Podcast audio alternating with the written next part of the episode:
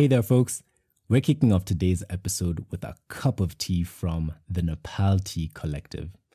Nepal Tea is a social enterprise based in New York that distributes the freshest organically grown teas to different parts of the world directly from smallholder farmers in the beautiful country of, you guessed it, Nepal.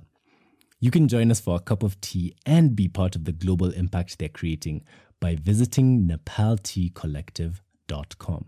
That's Nepal Tea Collective dot com. Yikes, my cup of tea is already getting cold. So, why don't you join me and hop into today's episode?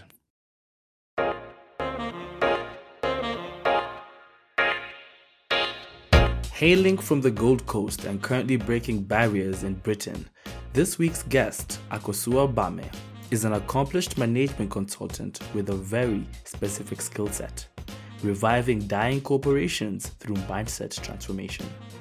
After twenty years of success in her craft, Akosua has pioneered a unique and trademarked approach to catalyzing change that starts with the mind of an individual. In our conversation, we use her Mindset Revolution concept and HEARD approach to unpack the fundamental psychology of why people, families, organizations, and nations at large either succeed or fail. We embark on a reflective journey of why we act the way we do and how nations like Rwanda have used the power of collective behavioral change to initiate and sustain long-term growth. At the end of the day, Akosua argues it is not our hopes and aspirations that will make our lives and communities successful, but an intentionally crafted system of psychological and cultural incentives and activities.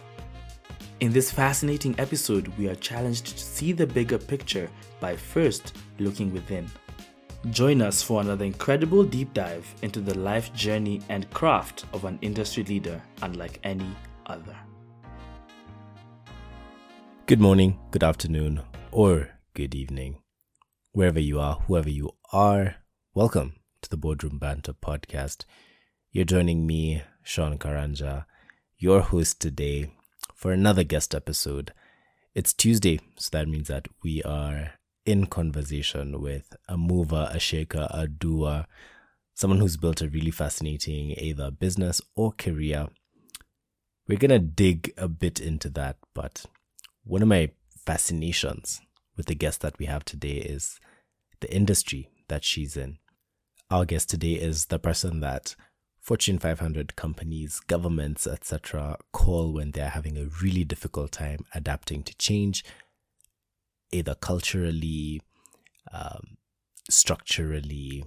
She's a management consultant who has basically spent the past twenty years understanding how to turn companies around when they're in dying stages, when they're unable to basically reach their full potential. She does that not just for businesses, but for individuals. It's my absolute pleasure to introduce our guest today, none other than Akosua Bame. Akosua, welcome to the Boardroom. Thank you so much, Sean, for having me here. I'm excited, actually. So looking forward to the next hour or so of dialogue. Yeah. To give a bit of a brief overview of who Akosua is, what she's all about. She's an alumna of London's prestigious Imperial College Business School and a member of the Middle Temple Inn Court, undergoing barrister in law training whilst simultaneously pursuing her PhD studies in entrepreneurship. But quite importantly, we must note and highlight that she's an accomplished management consultant with over twenty years of experience. I mean, almost as long as I've been alive. And she's been specializing in large-scale organizational transformation, service redesign, strategic commissioning, and, you know, works with private and public sector players who are really looking to rescue what she calls failing programs, right? So you've got this organization that fundamentally should be working a certain way and are unable to do that for one reason or another. Akosua comes in and basically saves the day. But we wouldn't get too, too, too deep into um, what you do. I will not let the cat out of the bag, Akosua. I'm going to let you walk us through who who are you and what do you do? If you were to explain it, let's say, to a ten-year-old. Okay, so how I describe my life's work to a ten-year-old or an organization or a grown-up is essentially um, I am about helping people as individuals, uh, groups, or organizations to really discover their purpose, their raison d'etre, why they are here, uh, why they exist, to discover their talents, and then to determine how best they can use that to serve humanity. Because that's all I believe we're all here for.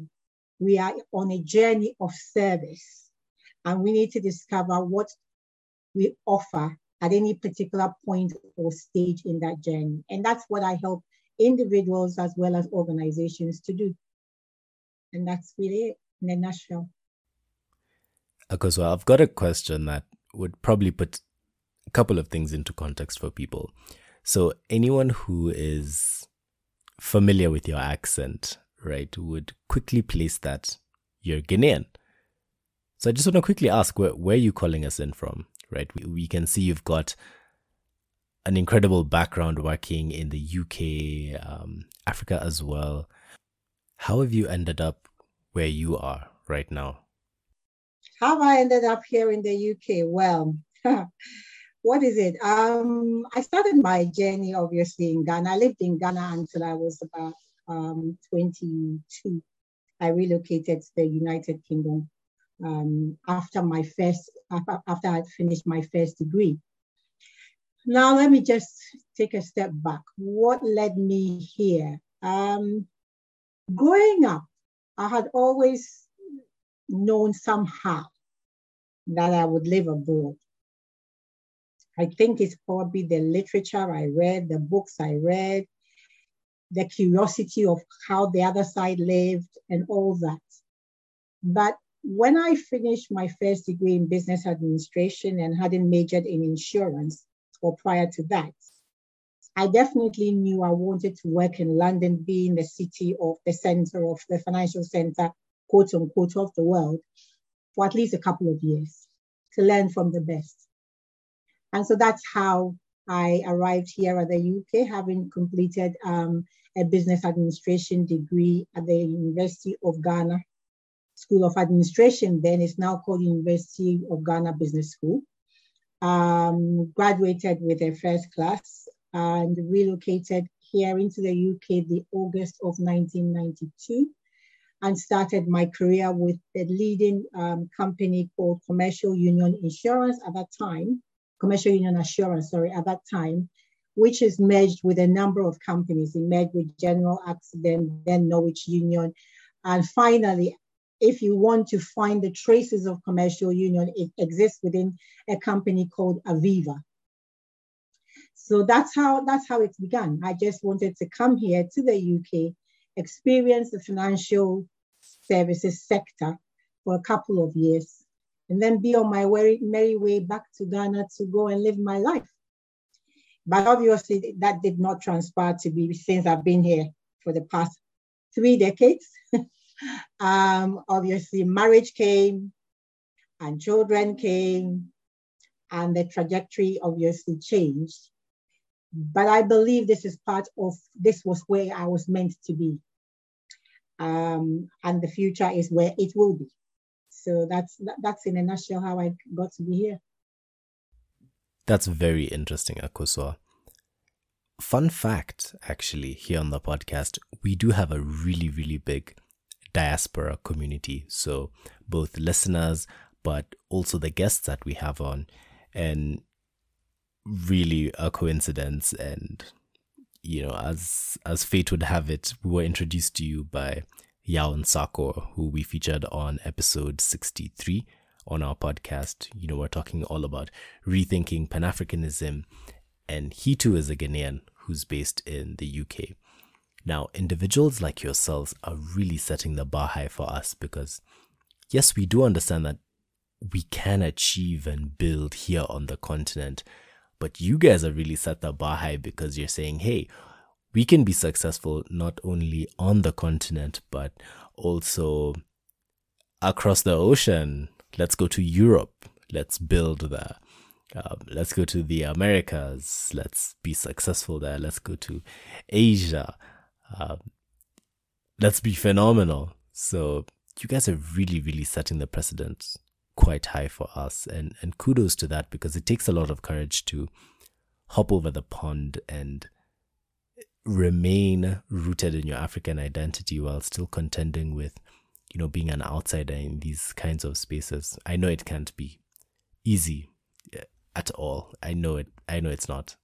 I'd love for us to explore some of the challenges that you faced when you moved out there. You're faced with this new precedent, new culture, and you've had to maintain, as we can see by the results of your successful career, you've had to maintain a certain level of excellence in everything that you've done. Were there any challenges that you faced in going into these fresh new cultures and retaining your African identity um, while still stepping up to the challenge? And of course, are you coming back? Oh, absolutely. I can answer that without without oh, yeah.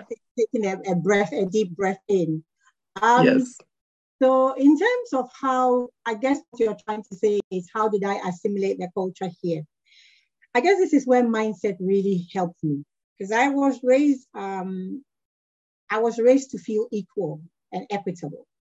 I was raised by my father. My father was a professor in sociology and African studies.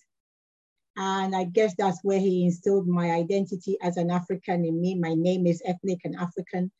Um, and essentially, there was never an enigma about um, the Western world or the global world.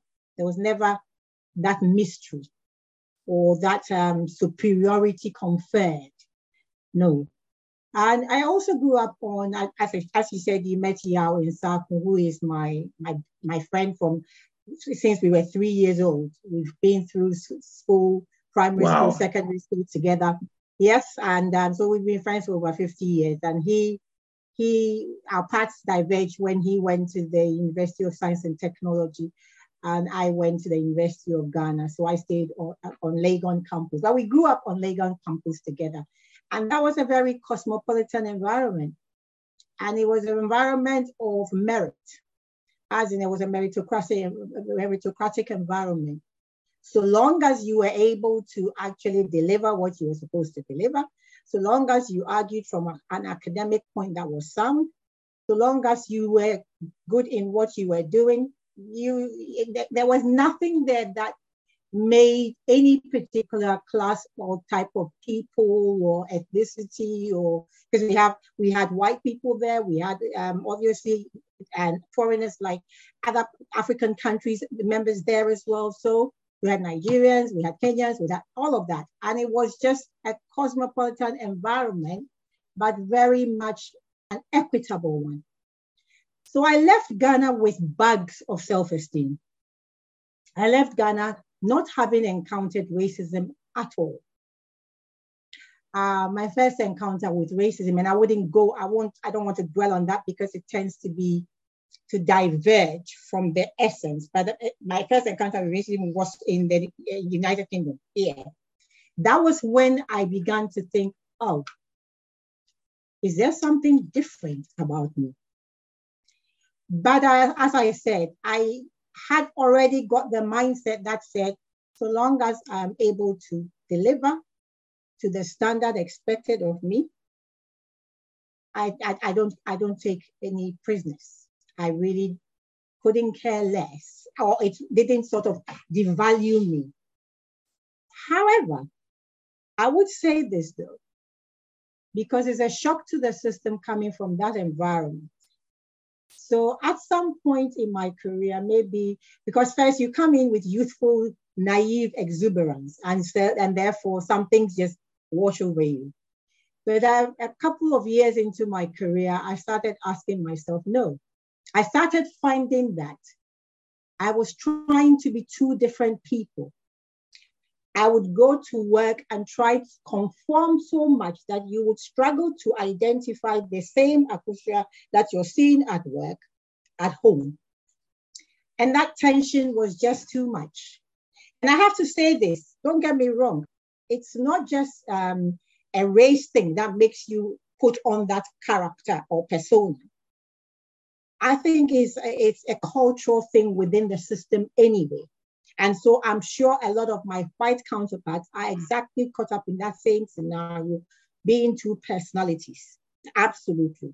We, we budget under the, the, the term being professional, but actually no, it's killing people's soul because you're trying to be somebody you are not constantly. And you spend most of your waking moments at work. So at some point, that was one of the triggers that made me say, I can't live in the corporate world in terms of being an employee. I'd always been entrepreneurial in my mindset anyway. I have to own my own destiny. I have to work for myself. That way, when you get me in as a consultant to do your work, you got me in because you know that I have a specialism that you want to buy. If you subsequently don't wish to buy it, that's okay. But I don't want to be in the position where you're working in the corporate environment and you're having to be somebody that you're not because you're thinking of performance reviews, you're thinking of promotion, you're thinking of X, Y, and Z. I, I just couldn't live my authenticity in that environment. Some people do. I couldn't. So I made the choice. Um, so in answer to your question, mine was to make a conscious choice to work for myself. And that's really awesome. To go where I want to go, to present my goods and services in the way I choose to present them, um, and to therefore work with the clients that buy me as they see me, rather right. than anything else. So at the core of what you're saying, Akosua, I'm picking up on two things. The first is the importance that operating in or being a part of a meritocracy plays in the spaces that you choose to be in and the value that you attribute and the fairness and, you know, um, equity that you deem is present in that space, right? And to anyone who is not sure what a meritocracy is, it's basically a system where It's a system where advancement or promotion or opportunities are allocated or based on individual ability or achievement, right? So it's not about your social class or wealth or whatever. It's strictly down to how talented are you, and therefore that being the main criteria for whether you deserve certain opportunities or not, which I think is entirely fair. The second thing that I'm picking up on is your relationship with these meritocracies, or how basically you were able to unpack or understand the value that you had to provide to these societies. Because, I mean, you've studied at some of the greatest institutions we we we have come to know, and you excelling in those spaces, let alone getting in. I mean, you got in on merit. That that's amazing. But staying there also requires you to have a certain belief system about yourself.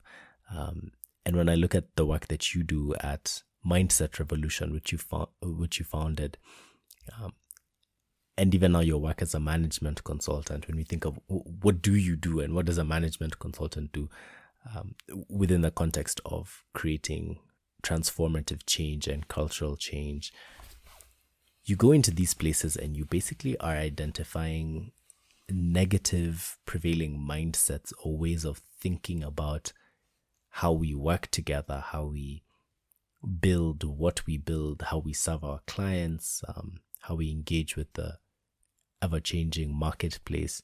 You go in there, you identify these things, and you walk management and employees through these different frameworks that allow them to have a renewed mindset and view about these things, which eventually becomes culture, which eventually becomes, you know, certain actions and systems, and which eventually turns this company around.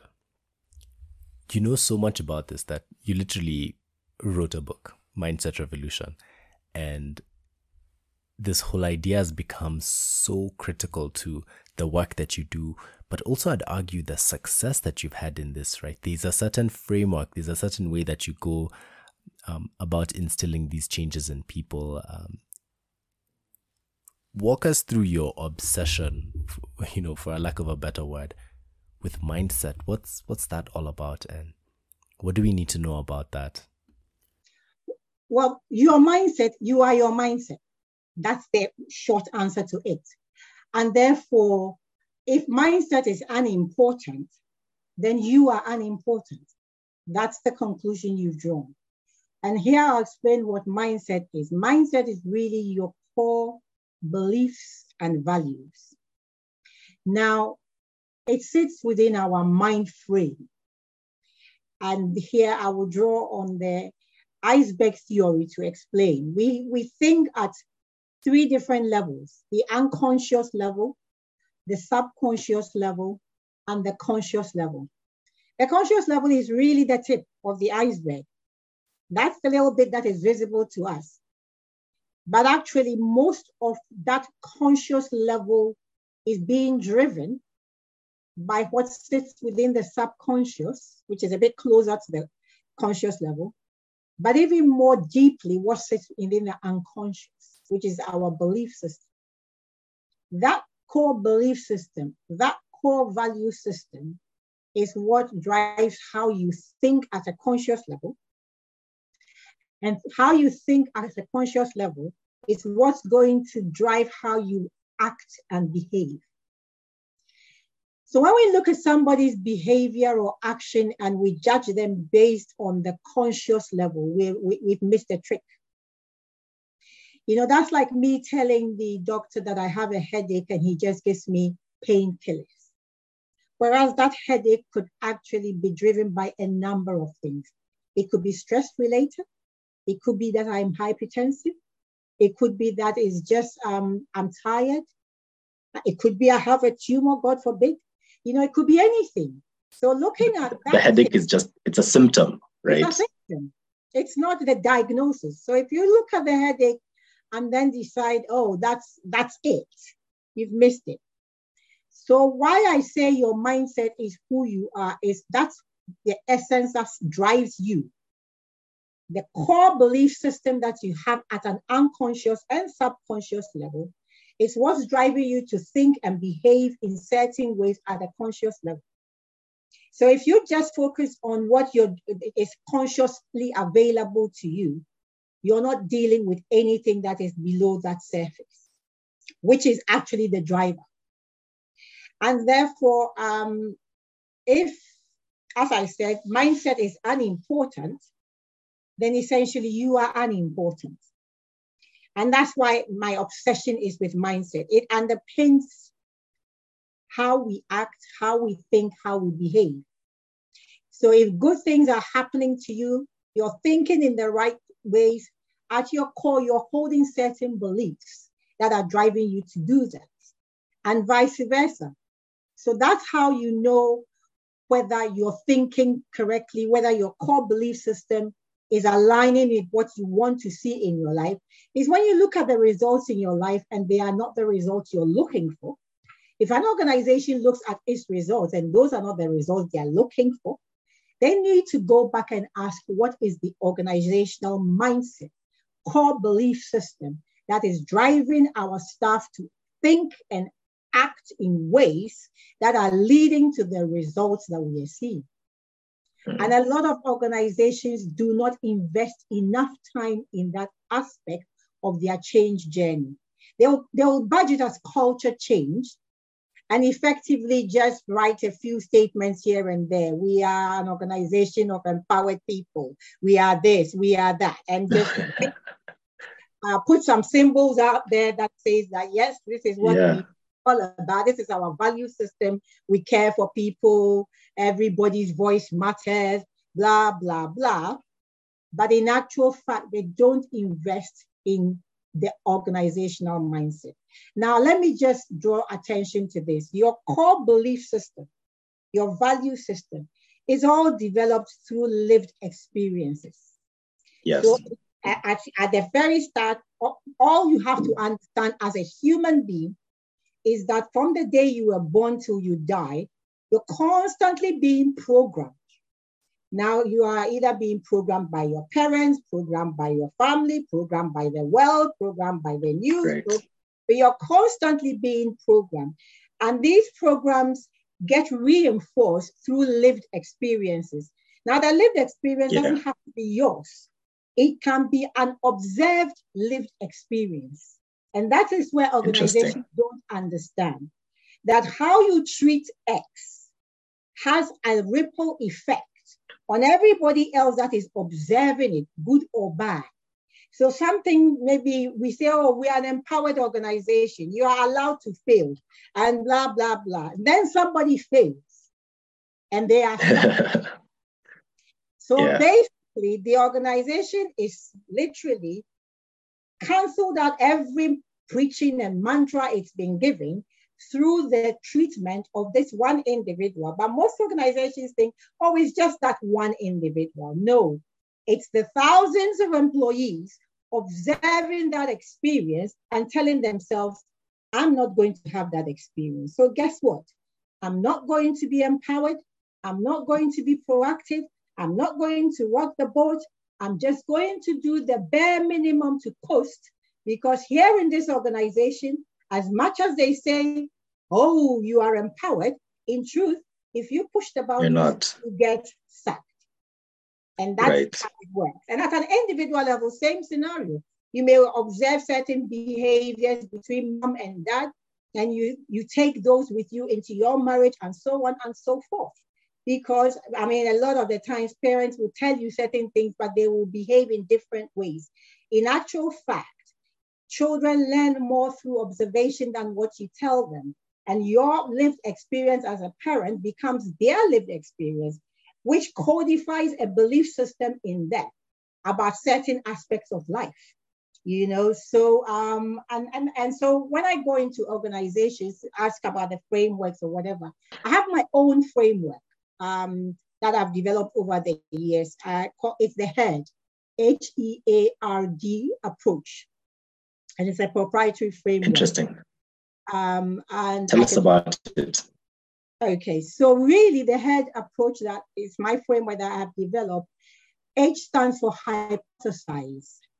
So we need to, as we go, when I go into any organization, and if you, I meet you as an individual on a mindset coaching basis, we need to start off with a hypothesis. Where do we, what's our end goal? And to reach there, what belief systems do we need to have? What do I truly need to believe? What does this organization need to believe about itself in order to achieve that goal, vision, whatever it is? Um, the E stands for educate. So how do we get staff to internalize these beliefs? How do I get you as an individual to internalize these beliefs? What tools, what techniques do we use? Um, the A stands for act.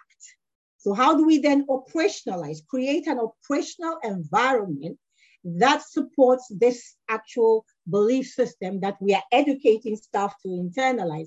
So I just like the example I gave you, you certainly don't operationalize, create an operational environment which sucks people that are proactive when you're saying that the belief system that you want to program into the organization is for people to be proactive. That's not a conducive operational environment, you know. So you have to create an environment where failure is allowed, but also where people are allowed to ask questions. Mistakes are opportunities for learning rather than mistakes as, as an opportunity for bashing you or blaming you, et cetera. Um, the R stands for reinforce. So we've created the operational environment, but you need to back it up with other things that will ensure that people behave and think in the ways you want. So you have a reward structure and you have a sanction structure. We reward the behaviors that we want people to exhibit. We sanction against those behaviors that we don't. And the final thing is diffuse. So basically, I mean, I'm only one person and I have a number of associates that work with me. In terms of interacting with an organization, I may not be able to interact with masses, more of the organization, probably maybe five percent at most, depending on the size of the organization. Um, for larger organizations, even smaller percentages. But there needs to be a way in which everything that we've talked about, hypothesizing, educating, creating the operational environment through actions, reinforcing through reward structures. There has to be a way that we diffuse into the organization the mindset we want people to have. So you need to look at things like your champions, your change champions or change agents. You need to look at things like action learning sets, you know, bring people together from different parts of the organizations, because a number of organizations grow so big, then each team and each department becomes so siloed, they don't even interact as an organization anymore, except through emails, et cetera. So bring in action learning sets, bring colleagues from different parts of the organization together to solve what would be a common problem, but that would require the different belief systems that you're trying to infuse. Those are the sorts of things, shared learning sessions, just so that the change is cascaded naturally through the organization. And a lot of organizations just rely on one, you know, communications, and they'll probably, I mean, send e-newsletters, which nobody reads anyway. So, and they'll keep doing it, saying, well, so long as we've ticked the box of we told them through the newsletter, every now and again, the C E O will come and say something, that's done. Well, that's not going to transform behaviors. And so that's my, that's my framework that I use um, um, in actually getting the organizations on the mindset transformation journey. And that for me is critical wow. to any successful transformation program. I can do all the hard elements of the transformation. Let's change processes, let's change systems. Let's restructure mm. the organization, have different tiers of uh, decision-making, blah, blah, blah. If we yeah. don't shift mindsets, we don't necessarily realize the true benefits of the transformation we set off on in the first place. Wow, that's a really powerful framework. I think it's so powerful because of how many layers it can operate within, right? So it not only applies on the individual level, but also we take it a step further. It can apply on a family level. Take it a step further, community level. Another step, um, organizational, company. Um, another step, you know, you've got national levels also. Now, this same framework can also be used to understand why we are the way we are. Right. So when we think of why are why do certain people in certain countries, you know, we're known for different things, right? Good or bad. And when we think of something as practical as corruption, for example, there's a viewed experience that we have of the world around us. These things that we learn and associate to be a part of the norm, right? And if we're not careful, we can easily take a viewed experience, something that we see happening and um, is a constant theme in our society. We can easily turn that to become the norm or just the way that we do things. I was on Twitter the other day and there was a really interesting thread that I was reading, and it was just about corruption here in Kenya specifically. So for context, this gentleman had a sit down with about six or so of the wealthiest people that he knows, right? These are captains of industry here in Kenya. And he brought to the table, you know, one of these really altruistic um, types of ideas around, hey, let's create um, employment opportunities for young Kenyans. A big way to do that, you know, if we think of it from a capitalist standpoint, you know, create employment, right? Um, what sorts of industries create the most jobs? And he floated manufacturing and said, hey, you know, you should build, you know, a bunch of factories, um, you know, let's produce stuff and employ young Kenyans. You know, he said that they laughed at him, literally laughed. They said that they're in the business of making money and if they wanted to lose a lot of their money, that's exactly what they would do, which is a really shocking thing to hear as someone, you know, from the outside who would have thought that this would be something they'd be super interested in, um, to solve multiple problems, create employment, make money for themselves. But ideally what they were saying was, look, it's not that we don't want to do it because it's a bad opportunity. We don't want to do it because we have such a difficult, difficult time finding trustworthy managers and employees for these businesses. So a lot of these captains of industry, um, large-scale employers, tend to find themselves on the defensive from the beginning. What do I mean by that? I mean, they are thinking of ways to theft-proof their business as a matter of priority, rather than thinking of innovating, whatever. They're thinking, no, how can I safeguard this thing from being stolen from the very by the very people who work for me? That's absolutely crazy. But but is it though? We take a step back, just as you've been prompting us to do, Akosua, and we realize that when these employees or managers, et cetera, whoever it is that's working here, when they're going about their day-to-day life, they interact with, let's say, the policeman who's, I mean, as far as we're concerned here in Kenya, they're out to extort you, right? They take bribes, they cut corners, and basically can be sold off to the highest bidder. They look at our political class, where it's the exact opposite of a meritocracy, right? You've got deals being cut under the table, a lot of looting. I mean, it's it's kleptomania.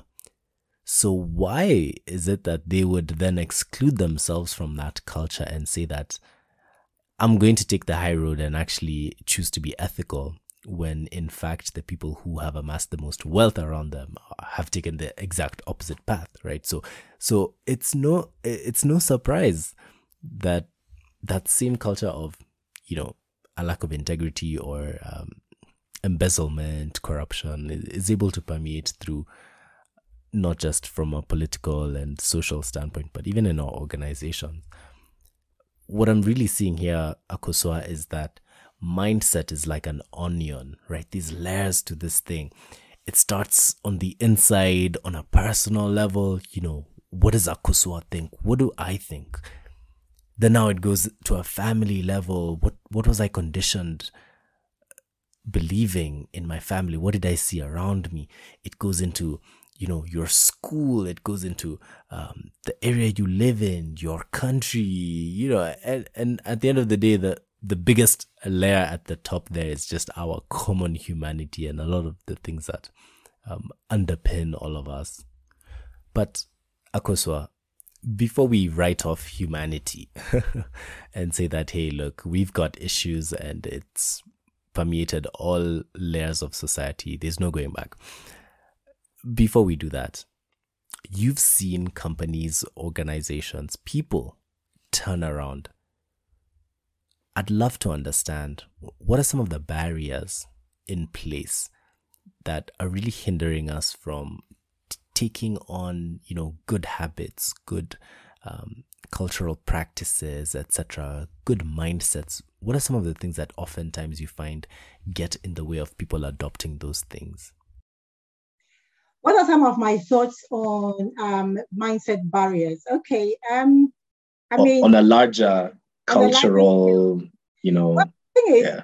the, the bottom line is, it always starts with the individual. We, you cannot sure. change mindset mm. and skill without changing the lived experience of the individual. Okay. Yeah. So this is where I believe that, I mean, our continent has never really, for most of our countries, and I can speak from the Ghanaian perspective, we won independence and then it was like, okay, so what next? You know? Right. Because there is a mindset that is needed to fight for independence. And there's a different mindset that needs is needed for building a nation. The Absolutely. mindset that we needed for fighting independence was abandoned. And we had our leaders, you know, the various leaders that have come, Kwame Nkrumah, Nelson Mandela, name them. They fought, you know, Julius Nyerere, Patrice Lumumba, whoever, um, um, Thomas Sankara, they fought. Okay, he didn't fight for independence, but they, he fought for his nation in a different way. But, you know, and if you look even in the, across the pond to the Americas, so you've got the Martin Luther Kings, et cetera, all fighting for independence. But once the independence, quote unquote, happened, the next stage was we need to build our nations. The next stage was the African American in uh, United States needs to find his identity. The next stage was the South African, the Black South African needed to find his identity post-apartheid. And that requires a different mindset. Because first we were fighting the enemy, they've gone. What's the mindset that brings us together to actually build an, an identity for ourselves? And that's, at least for the most part of the continent, never happened. And so our default system then became to actually aspire to be like our former, our former colonial masters, right? And so we look to them as the epitome of what life ought to be. In the process, losing our core value system of Ubuntu, I am because we, you are. We, yes. That was our core value system. That's the African value system, fact. It is. In fact, it should be the human value system, but at least for the African, that was our value system. We're, whilst busy looking to our former colonial masters, whilst busy looking to the Western world, whilst busy looking beyond our shores, what we then saw was capitalist ideals. You know, dog eat dog, the rat race, you know. Yes. The, the, the, I mean, you just need to make the money. And what we have then taken that and internalized it differently is now being that when I was growing up, for instance, I had my, my parents, et cetera, would look down on anybody whose wealth had not been uh, acquired through legitimate means. You know, they would say it's his filthy money. And yeah. They wouldn't want to be associated with that person. Fast forward a few decades now. Now in Ghana, wealth, no matter how you acquired it, and I'm not here bad-mouthing Ghana, but I'm, I'm only speaking from my Ghanaian perspective. I can't necessarily place that badge on all of Africa, but I can say that not just Ghana, quite a few African countries. Yeah, that's true. Going through the process of thinking wealth, no matter how you acquire it, it's okay. Yes. And so with that kind of mindset, we then get leaders who are come. You see, this is where people, we, we get it wrong. We vote leaders into power and then we suddenly expect them to be different from the citizens from which they've been elected. They are carrying the same as that they were as citizens. The only difference, yeah, is actually they've now been empowered to act from that poor mindset. Because yes. the, that mindset that says wealth, no matter how I make it, is actually a mindset coming from self-centeredness, selfishness, and greed. So if I'm a person, I'm a citizen, with that mindset, don't expect that when I become your leader, my mindset suddenly changes. My mindset is my mindset. What I've now been given is an opportunity to, on the basis of that mindset, act out. This is why I say your mindset is who you are. You act out and behave in the ways that that mindset is driving you to behave. So you're a greedy exactly. person and you just become a very greedy rich person. That's it. You are a selfish poor yeah. person. And you just it, nothing has changed fundamentally. Nothing has changed fundamentally. So, okay, so yeah. yes. So that's the issue. We do have that issue. How do we then shift mindsets? Um, at the end of the day, you know, in the same way that I always tell Africans that when we are planning or talking about our continent and the changes we want to make, we don't have to, you don't go to the colonial master and former colonial master and say, oh, um, you know, I'm planning to do this, you know, and this is just going to make me this much better and equal and equal to you, blah, blah, blah. You don't oh, yeah. do that. You don't go announcing your agenda to the enemy and bringing the battle to your door. That's insanity.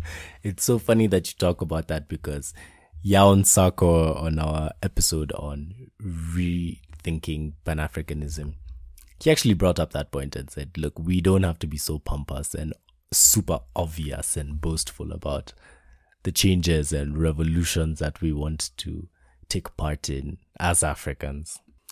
That's beyond tribal lines, populism, et cetera, and also decision making. It's like that. If you like, let's picture the slave camps. You know, we, we were not there, but let's just try and picture it. And the slaves going to the master, the slave master, and saying, oh yeah, you know, we're planning to run away, and we, we will be definitely running away. We'll leave you short-handed, blah, blah, blah, blah, blah. You say all this to them, and you expect that they will just sit down and fold their arms and watch you people run away. That's essentially what we keep doing. Announcing what we are, our intentions are, our goals, our vision, our strategy, et cetera, in advance of even executing them. And so they get nipped in the back. So same principle. If we, the masses, go shouting at the leaders to change, they're not going to change just like that, because they are enjoying their positions of greed. So my view is that change can happen in a number of ways. It can be happening nice, collegiate, we can have nice conversations. We all think we are loved. Or it can happen through some level of push. What we need to do is to wake the masses up. eighty percent yes. of our population don't even understand why they vote people into power in the first place. Beyond tribal lines, exactly. Beyond that populism. But even more deeply than that, a tip, an, I mean, an average Ghanaian, two things. One, what is the Ghanaian identity? I think we will struggle to articulate it at any level of consistency. And number two, what does it mean to be a Ghanaian citizen? You know, um, what people, what Ghan- what we don't realize is that the nation belongs to us, which means the assets of the nation, I am a shareholder and a stakeholder in it. It also means that as the liabilities are generated, I bear part of that.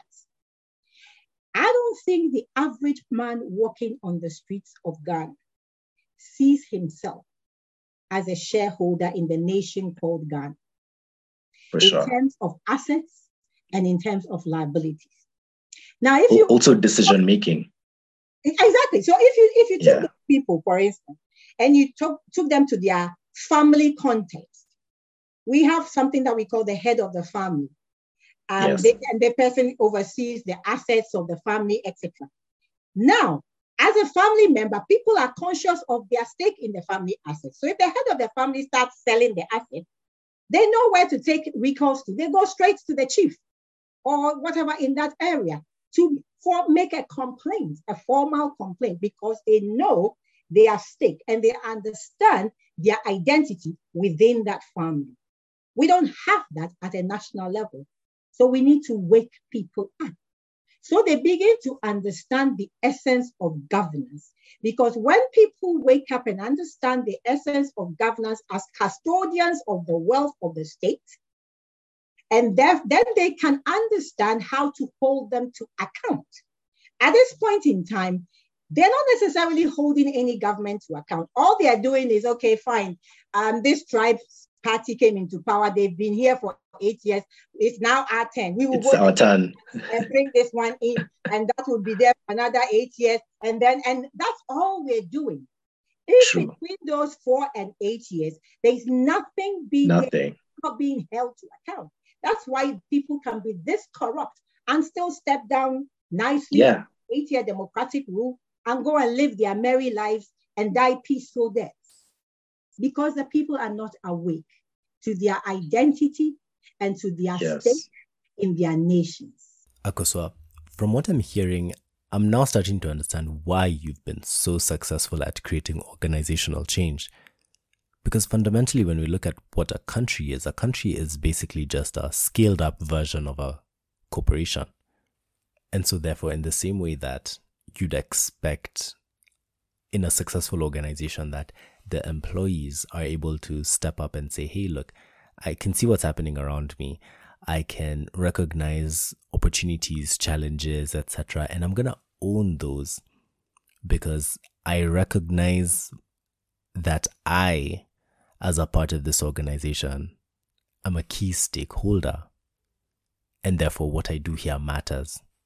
Thus creating an intentionality and an awareness of the fact that our thoughts and actions have consequence, and caring about what those consequences are to the company. So in the same way that passivity of employees has a negative effect on the outcomes and success of a company, the same applies to our countries, where if things aren't working, we need to look at ourselves and ask, hey, are we being passive? And most importantly, asking ourselves, look, if we are switched off, what does us switching on look like? And what does us being active and engaged look like for us?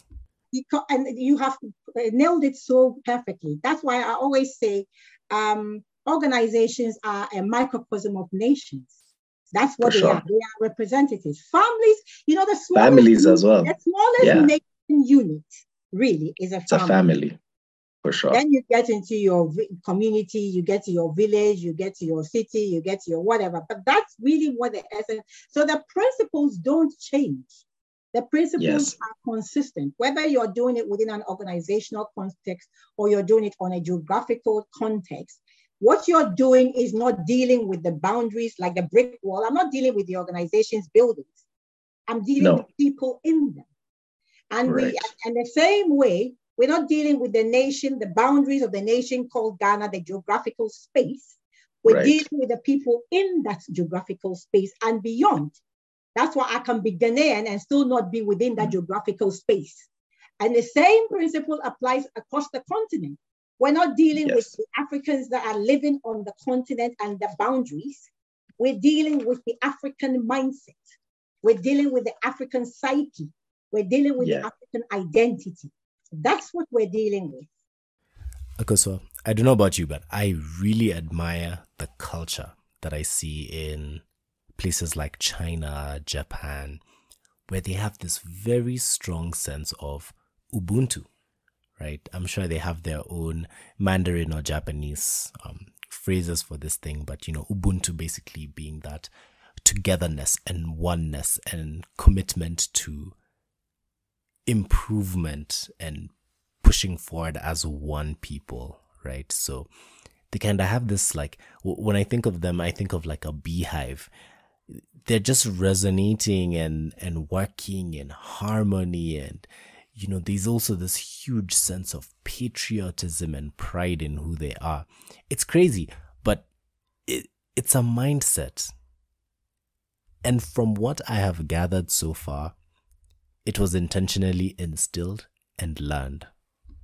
I mean, I look forward to the day when we as Africans can operate in that same kind of beehive mentality where you don't have to tell the worker bee to go and take care of the queen. You don't have to tell um, this other one to go out and pollinate. You, you don't have to be babied and handheld, but there's that ingrained sense of duty, which I've seen these other cultures um, be able to instill. You know, at the end of the day, I look forward to a day when, you know, the Akosuas come back to Africa and you sit down and you really run this place like a company. I fundamentally think that actually the countries that do the best are the ones that are run like companies. So actually on that point, quick story time. The other day, my uncle traveled to Rwanda. Just here, they're our neighboring country. And, you know, he came back and we were just chatting, asking him about how his trip was. And I asked him, hey, look, I've got lots of Rwandan friends. I hear a lot about it. Um, you know, the other campus of our of our university, African Leadership University, is is based in Rwanda. You know, we, we hear a lot about that place. And so I asked him, like, really directly, straight up, no filter, why do you think that country works so well? And you know what he told me? He said, it all boils down to the fact that Paul Kagame runs that country like a company. So he says that basically, you know, heads of departments, heads of ministries, um, leaders of the different um, counties or districts, et cetera, they are sat down and have to account for progress that they're making, the goals that they're setting, um, how much progress are they making at any point of time. They're given very critical feedback on things working or not working. And just like any other company, if you are underperforming, you're out. He said that these things are done very publicly. And quite frankly, heads roll. That's what he said. He said, heads roll. Work is getting done. And that's the whole point. Running the company, running the nation as an organization is so interesting. It's it's interesting. And this is how I my journey really branched into this whole thing. Because obviously my African identity is at my core. I want to see Africa move from potential to reality. Because ever since yes. I've, been, I've been living for this half a century, I, all I've right. heard is the African potential. I'm I'm sick of the potential. Africa now rising. Real, reality. It's as simple as that, you know. And yeah, um, yeah. when people say, yes, he runs the country like an organization. Yes, the country is an organization. It is. And so, but but this, and people are surprised. It's almost like, oh, he's doing something new and different. He's doing what yeah. we've been doing all along. Yeah.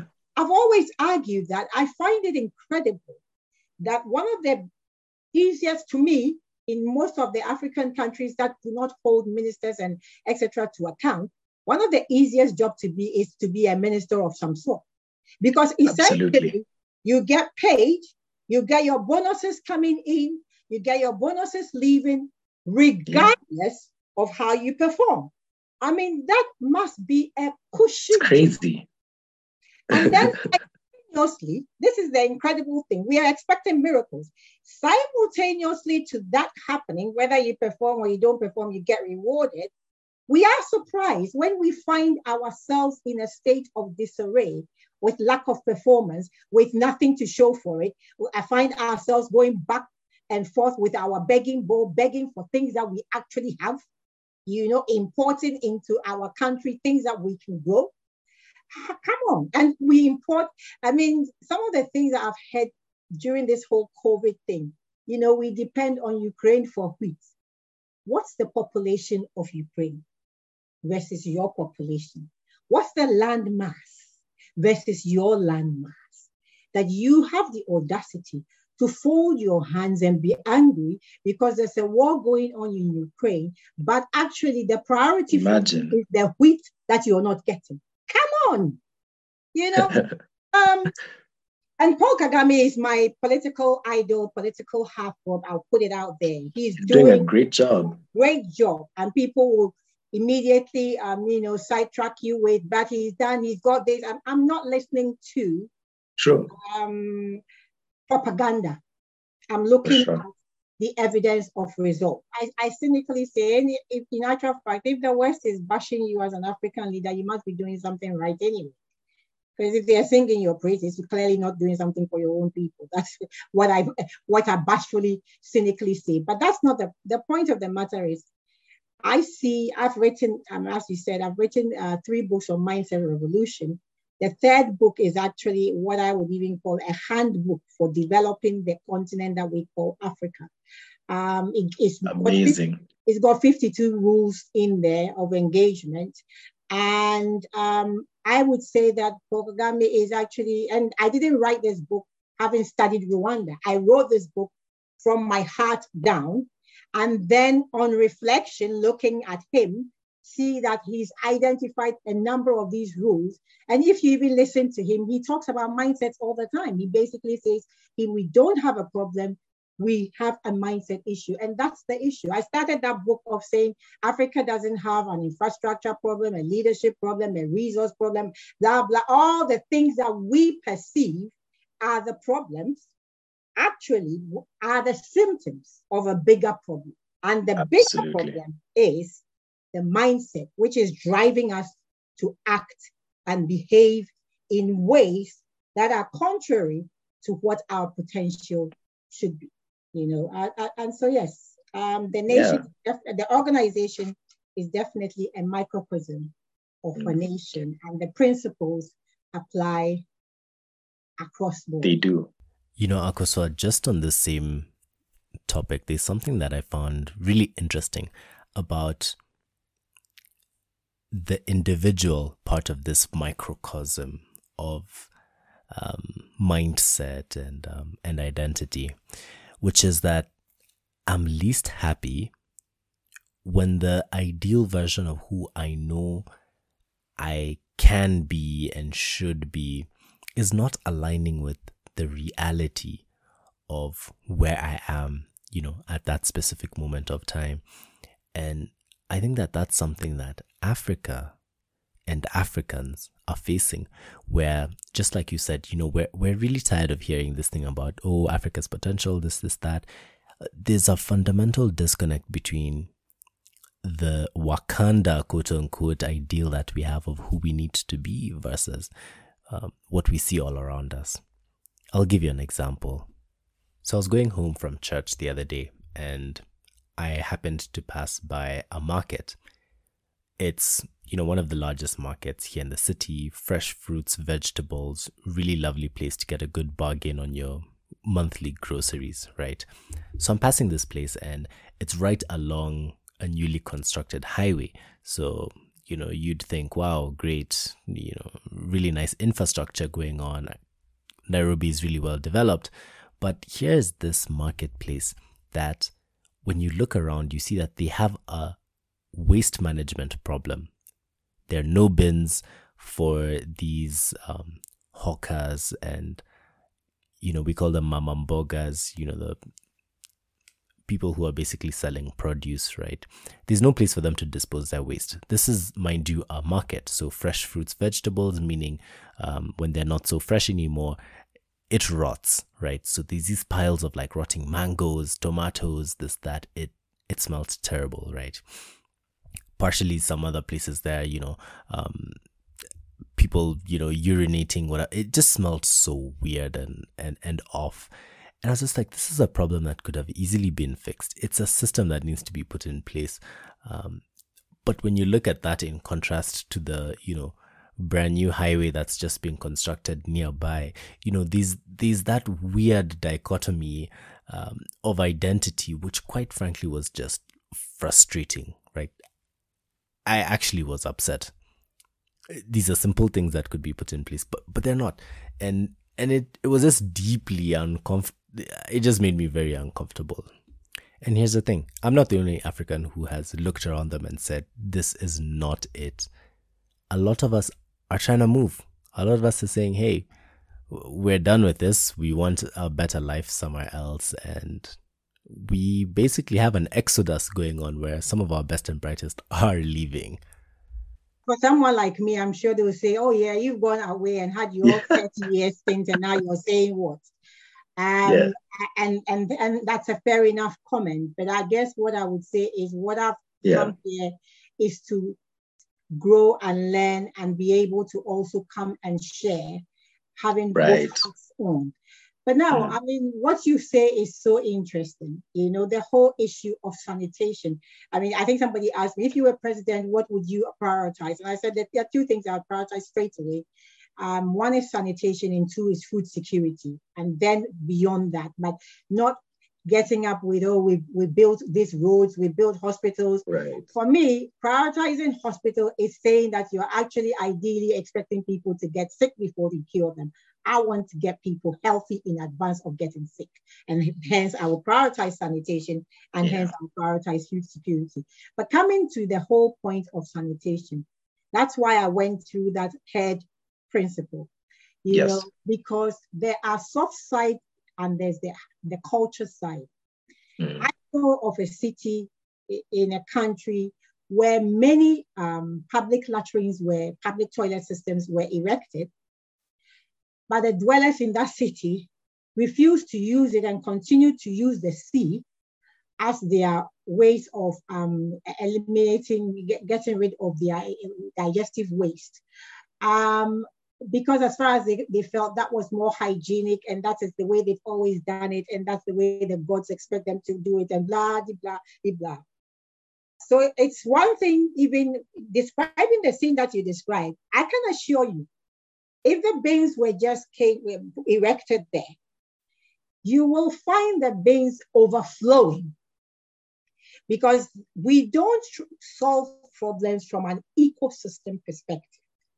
Putting the bins there is not just what it is. It has to be a whole chain of who's responsible for collecting the bins and where do they dispose of them beyond that point, and so on and so forth and so forth.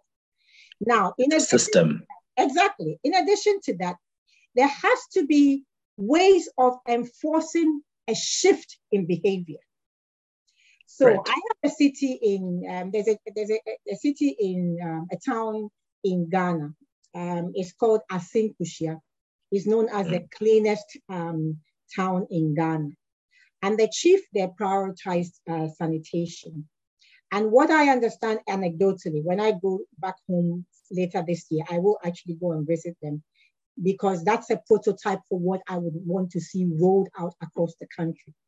But what I understand anecdotally, and I hope it is true, and if it isn't, I would encourage him to do it, is that one, apart from laying out the bins and everything in the, the town so that you can barely walk two hundred yards without finding somewhere to dispose of your waste sensibly, he has empowered each citizen, each member of that community to feel proud of their clean environment enough to hold Interesting. people to account.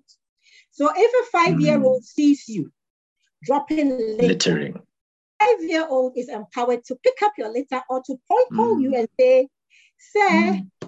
this is a, there is a bin over there. Pick your litter and put it in the bin. And these are the sort of systemic changes that we need to implement. You know, you need people to own the change.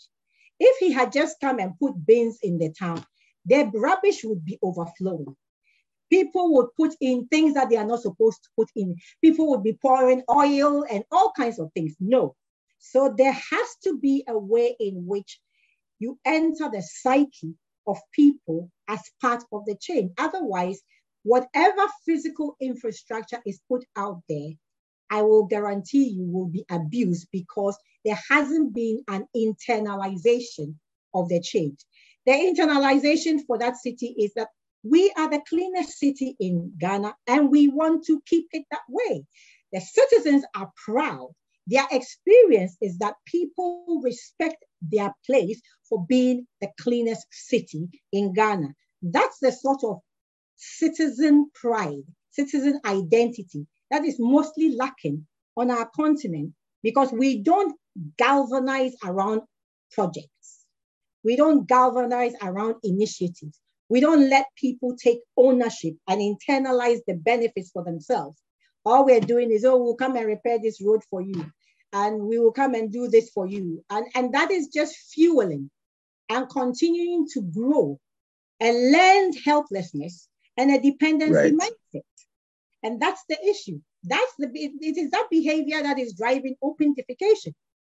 It, it is. That behavior, that learned helplessness. You know, let me just give you another story. Um, yeah. Flat, we know every rainy season in, in Ghana, it, the rainy season will come.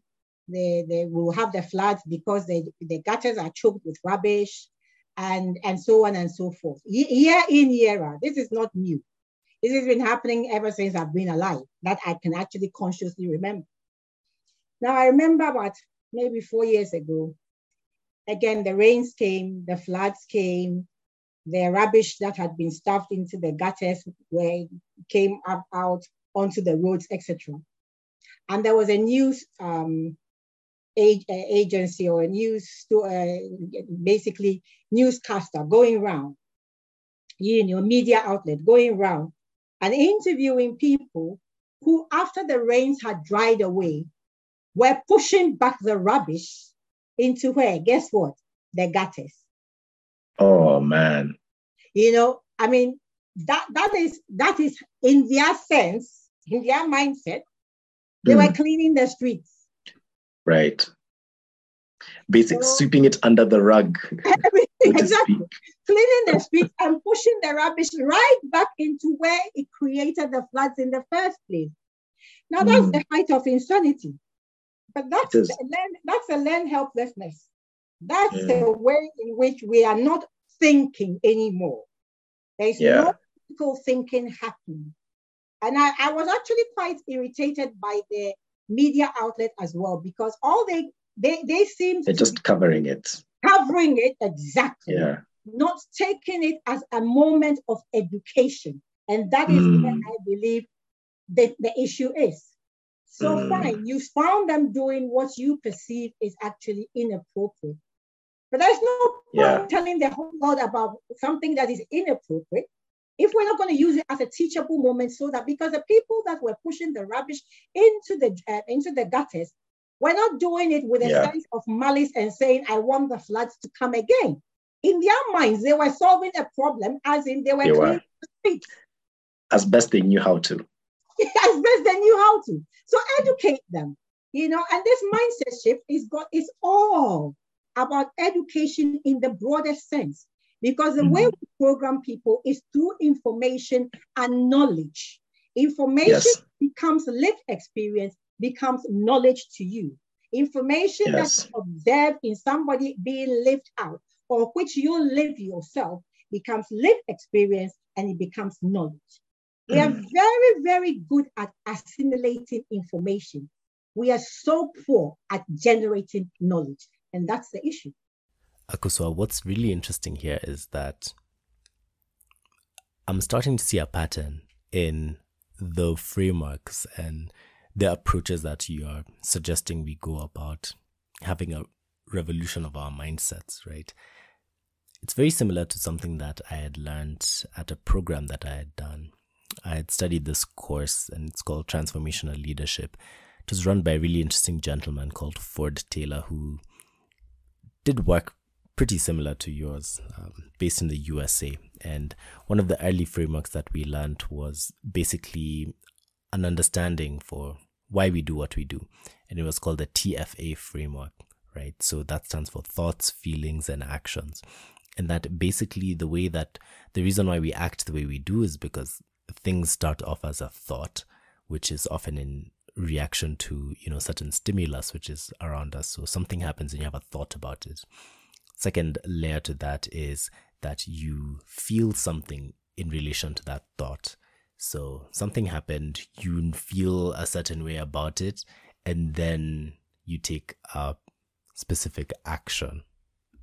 And if we think of this whole issue of sanitation, for example, and the way that this T F A model can be used to map out how to actually turn this into a system is that, you know, for example, let's say you're in a area similar to where I was that time, and you look around you, and the first thought that you get as a result of that stimulus, you can't control stimulus, but um, you have a certain thought about it, and you're like, hey, this is dirty, right? That's the first thought that comes to mind. Your next feeling after that should be, hmm, I don't feel proud per se about this place being dirty. And the action, therefore, which would be commendable, would be to maybe clean it up, right? And I think that's what's being used in Rwanda. So when someone looks around and they think, hey, this place is really clean, the feeling that they get is one of pride. And the action is that they will continue participating in some of the, you know, programs and, um, you know, cleanup rituals that they have going on, right? So there's this continuous positive feedback loop that turns from a system that was put in place to en- invoke those feelings and um, those actions to it now turning into actual culture that's embedded in the fabric of their society. But fundamentally, the reason why it worked and the reason why it stuck is because there's a system that basically reinforces this thinking, these um, these programs, et cetera, that happen. Whereas in other cases where we have, you know, what you refer to as learned helplessness, those processes are just not in place, and so we default back to the old way that we did things. Trash will always be thrown out. Um, we wouldn't have anywhere to put it. The problem just keeps perpetuating itself. Otherwise, we shift the problem from one place to the other. And this is what we are doing. I mean, in some respects, we're dumping things in the sea and all that kind of stuff because we're not thinking Can you imagine? on a systems basis. And again, you know, I, I, I, I applaud you. That's truly exactly the point. Um, it's connecting, you know, the, the whole feeling thing that you're talking about. That's the internalization process. It's, yeah. it's, a, it's a feedback loop. You know, yes. So I would say that you think the thought is an external, uh, potentially maybe an external trigger. In truth, external yeah. triggers only resonate with you when yes. at, a con- at, at an unconscious or subconscious level, you have a certain belief system that either mm. aligns or is in contradiction to that external stimuli. Exactly. But there's so many things bombarding you, but you sift through what draws your attention. And the yeah. thing is sifting through that is really at your core, what you believe and what you value. Either that thing is validating it or it's invalidating it. It's either way, it's triggering you in some respect. If it's invalidating it, fine. And it's, a, it's something that a, a core belief that you have held that works for you and the results, well, you may yeah. just start wrestling and questioning it. But if it's yeah. invalidating it and it's actually prompting you to look at the externals and think, I need to change the external to align with my core belief because I know my core belief is right. Yes. So my core yes. belief is that African people, we are not dirty people. And I will put it on record here. We are not. In our rural areas, when you go to our rural areas, the first thing they do when they wake up is to start sweeping their compound. They've yeah. got their chewing sticks in their mouth or whatever it is. They are sweeping their compound. They will do all the tidying, go to the farm, whatever, before they even eat. So the yes. hygiene is important to us. It is. It's when you come to our city centers, our urban yeah. centers, where there doesn't seem to be any pride in the environment and ownership mm. for the environment. That's mm. when open defecation becomes a whole huge issue, you know, because yeah. it becomes no man's land and people are doing whatever they want to do because we are essentially operating from a very self-centered perspective, which means I need to yeah. please myself. I can't find a public whatever. I'll do my business wherever and go. Yeah. Um, so, so the key thing that you're saying here is really that we need to connect with people in a feeling way. They, we need yes. to understand that whatever, if any government that goes around changing everything, even if the government had all the money in the world, Paul Kagame has sure. money, the, the Rwanda has enough uh, finances in his, its coffers. He could deploy the resources, but he's letting the citizens take ownership. He's letting yes. the citizens take pride. That is why he has cleanup campaigns, not because he can't pay road sweepers to sweep it. But if you yeah. keep doing that, even at home, if you've got a house help that is doing everything for the kids, the kids become lazy. They sit there, they, are, they drink in their cup, they put it there because so, so and so will come and clean it. And that yeah. is exactly the same thing that we are deploying at national and international and whatever level. Yeah. The mm. difference is let the citizens take ownership. Let mm. them take buy-in. That's what I tell organizations. That buy-in. That buy-in. It's, it's okay mm. for the chief executive to have this fantastic vision. He's a C E O of over five thousand people. He's a five thousand people that are going to help to deliver that vision. Whether yeah. he wants the vision, he's the most charismatic person or whatever, is not going to make the vision come to life. If the five thousand people he's leading do not buy into that vision, do not feel a sense of pride. That's yeah. why organizations ownership. Have, exactly. That's why organizations have brands. You know, so you're working and then if you say, you, you mention a particular organization's name, you feel proud to say that I'm associated with that organization's brand. That's yeah. the same principle. If you want the citizens of Ghana to feel proud, to have a stake, to let the vision of Ghana be, happen, to let the vision of um, Africa happen, they need to have a stake in the deployment and development. It's not Absolutely. a down-to scenario. It's a collaborative, we do together scenario. That's Absolutely. why I, I started off by saying citizens must understand they are stakeholders owners of the assets and share in the liabilities of the nation. That's yes. it. And yes. then once they come from that stake, they will fight to protect those assets. They will fight to grow those assets. They yeah. will to minimize those liabilities. And they will hold those in leadership to account where they deviate from these ambitions. Where the leader is eroding our assets, they will, they will scream. Where they are putting on liabilities that they don't need, they will scream. But for as long as, you know, we've, for years, decades, we focus on the leadership. I think it's time to actually, fo- I mean, we need to focus on both, but I yeah. think it's time to focus on the led. Yes. Those yeah. that are being led. Because guess what? Out of that crop of the led will come the right type of leadership. At the moment, exactly. we're just voting, we're just voting the led who have those mindsets that are not helpful to the nation. We're just voting them into leadership positions. Yeah, and nothing changes. That same mindset, and nothing changes. Yeah. We need to focus on the led.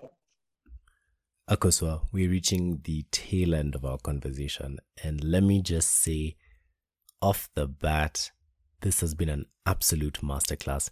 I hope everyone that's listening who just has aspirations to build something, either your own personal career, a family, a business, a nation, it all starts with you. The mindset that you have internally, it just not only affects other people, but can be used as a model to basically create change and the world that you envision. You know, I think it was it Michael Jackson, maybe I'm misquoting people, but someone said uh, that we just have to be the change we want to see in the world. And Akosua has really given us an actual psychology and um, mindset view as to why that phrase is so important. Thank you so much, Akosua. Now, there's something really fun that we like to do towards the tail end of our conversations, and that is called the elevator segment. So picture this. We've just had an amazing conversation here in the boardroom, and it's time to go, unfortunately. As you're walking towards the elevator, you get in, you're about to go down, you know, you've got to rush off to your next meeting. One of our eager interns basically stops you, puts his hand through the door, hops in with you, and has a couple of quick fire questions to ask you just in time for you to get to your next meeting, or at least to get to the lobby downstairs. Are you ready to step into the elevator, Akosua? I'm ready. Well, as ready as can be.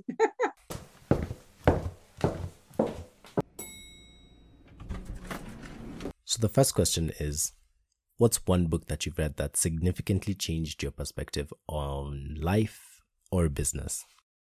Oh, um, well, gosh, it's so many books, but I think um, two, um, one book that I will talk about is The Outliers. Yes, Outliers by Malcolm Gladwell. Fantastic book. And um, that that was the beginning, I think, of um, knowing that the investment is, is, is good. Investing in myself is, I, I can bet on myself and win. Um, and I think that was actually helpful in driving me to decide, now nah, I can work for myself. I don't need to be part of a McKinsey's brand or um, any other big four consultancy brand to deliver. I'm betting on Akosua, and Akosua can deliver. So long as she puts in the mind, the, the investment to become the outlier that she needs to be. So that that that, that is one of the key books that, yeah, definitely. There you have it, guys. Outliers by Malcolm Gladwell. Go get yourself a copy. Akosua, second question is, what's next? You have mentioned that you travel a lot. We know that you are back and forth between the U K, Ghana, um, other parts of the world. And, you know, quite frankly, from this conversation, I'm really convinced that if you are to run for some sort of office somewhere, you know, back in Ghana, I'd I'd move back and try and be a citizen, possibly try and work for you. Uh, I think, you know, possibilities are really endless, and I'm I'm curious to know what's what's next for Akosua.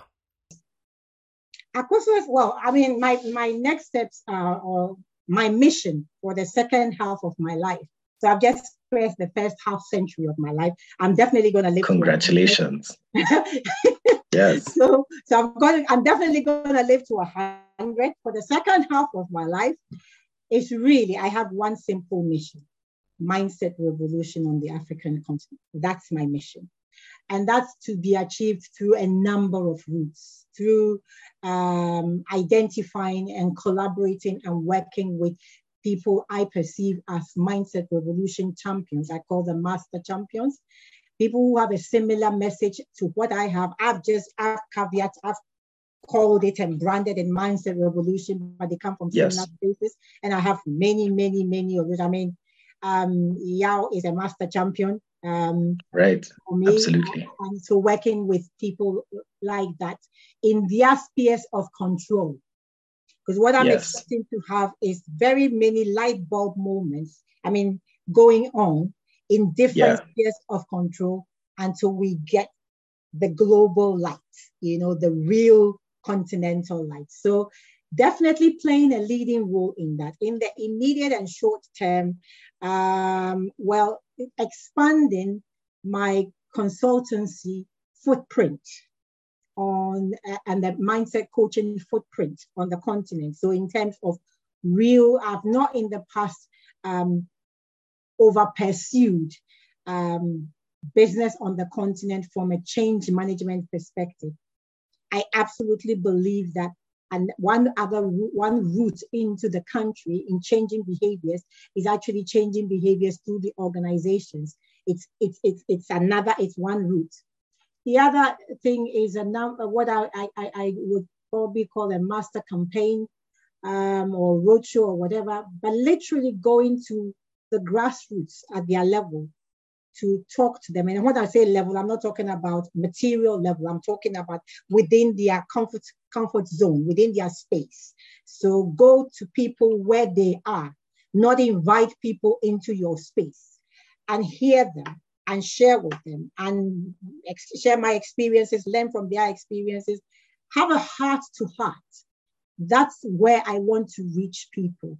Um, as well as obviously targeting our youth, our growing youth. I mean, this is the, the great thing about Africa. We have a growing youth population. Now that can be an asset, but it can also be a liability if we don't manage True. it effectively. Because the growing youth of despaired people or people in despair um, is obviously not going to help us in any way, shape, or form. So yes. I want the opportunity to share the mindset revolution, educational concepts, tools, whatever, through our various institutions, you know, from the yes. um, primary, secondary, tertiary, whatever.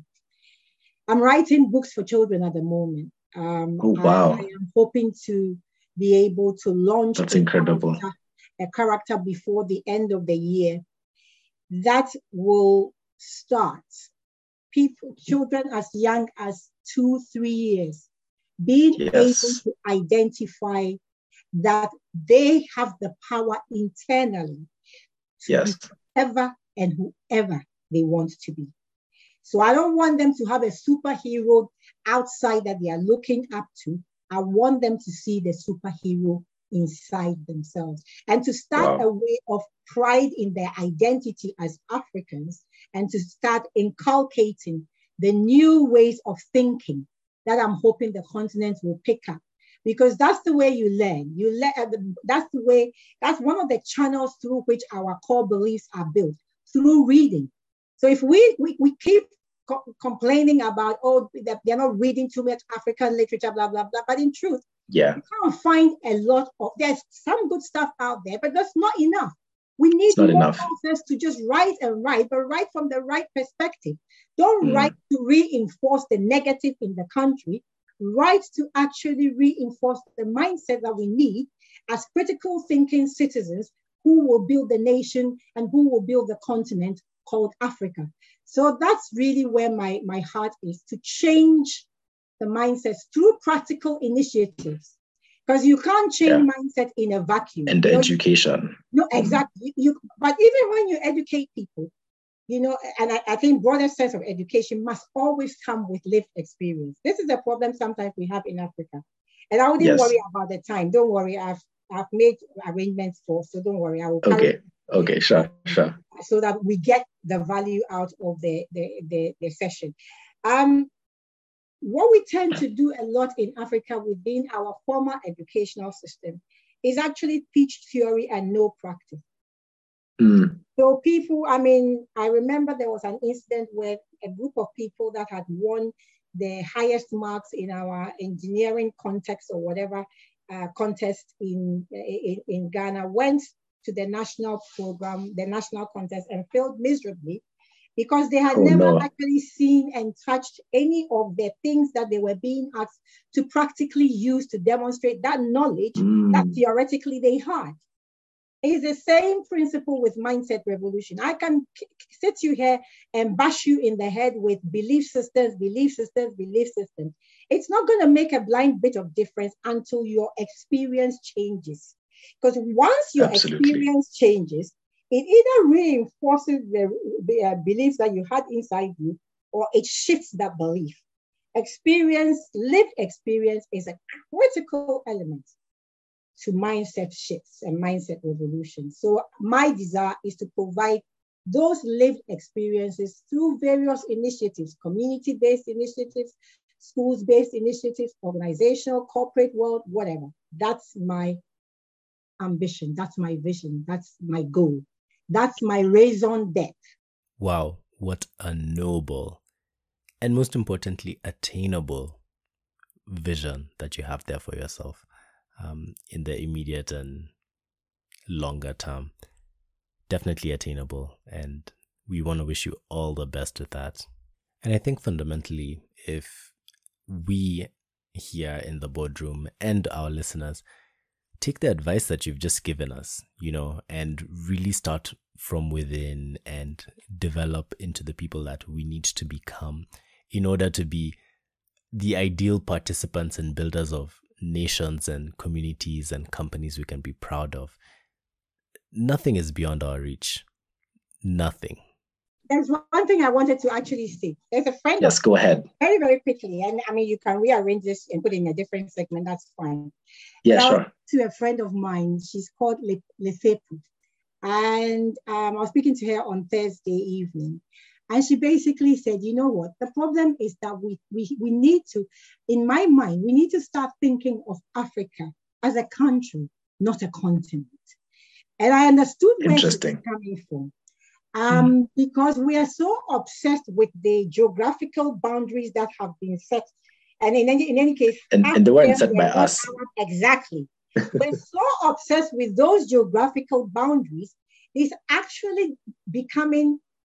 counter or unconstructive to think properly together. So we will throw the African thing in uh, identity in there, but we'll immediately start finding boundaries in terms of trade amongst ourselves and all kinds of stuff. But if we yeah. start thinking ourselves of a country and take away the, you know, those boundaries, even if physically they are there from a mental perspective, if we're able to get rid of those boundaries, we can now start thinking of a holistic vision for Africa. Because some of the things that we keep throwing or we allow people to throw to us as barriers, you know, they say, oh, you have too many languages on the continent, you can't trade together. Blah, blah, yeah, blah. Too many currencies. Okay, yeah. but um, the European Union zone has multiple languages there as well. True. There's Italian, there's Spanish, there's French, there's whatever, True. There's French, there's that. So if yeah. they come together and create a new, an economic zone that works, we should be able to come together regardless of the number of languages and create Absolutely. That works. So yes, as Lefepu said, we definitely need to start at a thought level to think yes. of Africa, not as a continent with multiple countries, fifty-four countries and all kinds of sovereignties and boundaries, True. But as a country that can work together, that has a common brand, a common vision, a common identity, understands its internal problems, which are actually opportunities disguised as problems, Uh, because every problem you solve is actually an opportunity. You know, you see a problem, you see the opportunity, you solve it, you get the reward. For sure, for sure. So yes, that's what Lefepu said, and I thought I should put that word out there because I think it's important we start thinking in those terms. Get rid of the boundaries. Too Let many me. silos. Too many silos. Too many. Too many. You know, Akosua, when we look at that Africa problem and, um, you know, us having different nationalities, all these um, borders and identities that we've all taken on and are in many cases bent on excluding others from, that's creating these silos, right? These um, spaces of isolation that is just so contrary to our fundamental inclination towards this concept of Ubuntu, right? Um, this togetherness. I think we just need to drop all of that, get together, uh, put set our differences aside, and really just focus on building. Because from an organizational standpoint, when you've got different people in these silos building in separation, in isolation, when it's time to put the finished product together, it, you you you basically can't. There was no communication, there was no um, collaboration. It just doesn't work like that. We need to go back to our roots of Ubuntu and say, I am successful because my neighbor is successful. I am happy because, you know, people of this other nation are at peace and they're experiencing prosperity, et cetera. We really need to go back to those roots. You know, I, I, back to what I was saying earlier, I really think Africa's facing this dichotomy of identity where on one hand we have these relatively new um, Western capitalist type of ideals of, um, you know, every man for himself, um, build, build, build at any cost. So, you know, certain values that we used to have about protecting our environment, um, living sustainably, um, living in communal settings, sharing, being open about those things. Uh, you know, our inherent Africanness is really at war with this new identity that's kind of being being imposed on us. But you know, all is not lost. When we look at what's happening today, a really important change is taking place, and it's happening on our music scene, for example, music, arts, et cetera, where we as collective Africans are starting to take pride in each other's work, right? So Kenyans are listening to Amapiano, um, you know, which is Southern African, you know, this mix of native sounds. Um, we've got Afrobeats from West Africa that's being appreciated in different places. Um, and, you know, we're taking our collective sound and exporting it as one and taking pride in it as one. So I think I think if we look closely, we are taking those steps here and there, and we need to give ourselves credit for where we are attempting to break through these silos and collaborate. Because it brings me joy when one person is able to say, I might not understand this language that this music is in, but where I'm from, my people recognize a beat. I'll dance to this, you know. Um, we're really taking on each other's cultures. And now we're exporting. As we speak, actually, there's a festival happening in Portugal. It's called Afronation, and, you know, it's bringing together Africa's largest artists and basically putting them on the global stage, quote unquote, f- figuratively and um, quite literally. And, you know, there's a celebration of who we are as Africans, and it's it's taking place. We need to give credit where it's due and really advocate for our oneness, because we are one. And that's so, it. And the thing is, yeah. we've never, as much as from a spiritual essence perspective, we are still one. Yeah, we are. And, and, and that is why the dysfunction is so painful to observe. And sometimes right. you kind of feel like, I need to just, I wish I could just bash our heads together and say, wake up, guys. You know what? If you come together, if somebody is fighting your coming together so desperately, that should, Imagine. Tell you that, that should tell you the power that is inherent in you coming together. Precisely. And that is the that is where we need a mindset shift. You know, even in a family of four or five children, you won't yeah. get along all the time.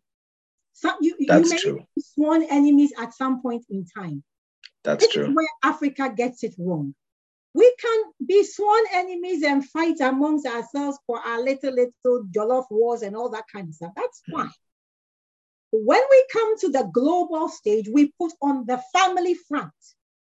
Yes. That says, I stand here for Africa. And, it, yes, and, and that no doesn't necessarily mean you like, we all like each other. We don't have exactly. to like each other.